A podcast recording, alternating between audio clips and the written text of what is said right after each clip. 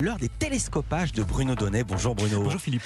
Tous les jours, Bruno, vous observez ici la mécanique médiatique. Et ce matin, vous avez choisi de revenir sur le trouble qui règne actuellement au sein de la rédaction du Canard Enchaîné. Vos télescopages ont donc pour titre « Pan sur le bec », épisode deux. Oui, alors dans l'épisode un, Philippe, je vous ai raconté ici même, il y a tout juste un mois, comment le journaliste Christophe Nobili, grande plume du Canard, faiseur de scoop et auteur de l'enquête qui a révélé l'affaire d'emploi fictif de Pénélope Fillon, a semé la zizanie dans son propre journal en dévoilant une autre affaire d'emploi fictif. Une affaire qui concerne très directement le Canard Enchaîné lui-même, puisque notre confrère a découvert que le journal satirique aurait payé pendant vingt-cinq ans l'épouse du dessinateur André Escaro, Edith Vandendal, une femme qui n'a jamais écrit la moindre ligne dans le journal, ni même, d'après l'auteur de l'enquête, fourni le plus petit travail. Eh oui, ça nous a coûté trois millions d'euros avec les charges pour le, pour le journal. Christophe Nobili a publié ses révélations dans un livre qui s'intitule « Cher canard », qui a paru le huit mars dernier et dont le journaliste a assuré une promotion médiatique assez soutenue, notamment sur le plateau de « C'est à vous » où il a raconté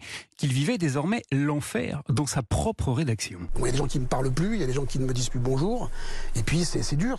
Voilà donc ce que je vous ai raconté. raconté dans l'épisode un, Philippe, un épisode que j'avais conclu en vous disant que cette affaire posait une question médiatique très intéressante qu'on pouvait résumer en ces termes: un journaliste peut-il mordre la main qui le nourrit? Et depuis hier, Bruno, vous avez donc trouvé la réponse à la question que vous souleviez le mois dernier. Et la réponse, c'est non. Non, Philippe, car on l'a appris dimanche, la direction du Canard Enchaîné vient tout juste de convoquer Christophe Nobili pour un entretien préalable à son licenciement. Elle a la ferme intention de le foutre à la porte.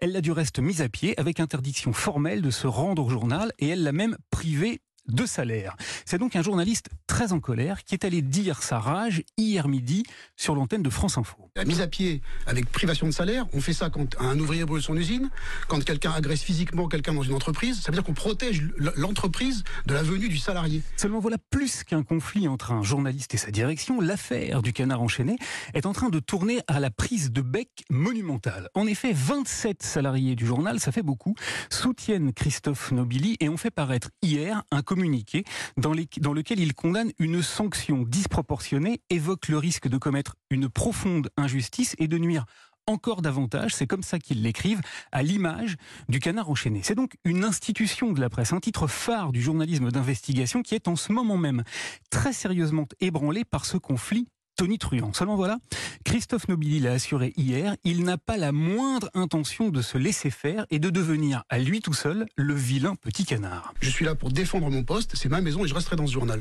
Il veut rester, rester au Canard Enchaîné et soulève donc deux questions médiatiques majeures et au moins aussi passionnantes que vertigineuses que l'on peut résumer comme ceci. un. Qui fait l'identité d'un média? Celui qui le dirige ou ceux qui le fabriquent? Et deux, peut-on chaque semaine voler dans les plumes de tout ce qui dérape et vouloir en même temps clouer le bec à un journaliste qui réclame simplement qu'on remette un peu d'ordre dans sa propre basse-cour? Merci beaucoup Bruno Donnet et hâte de lire le Canard Enchaîné demain matin.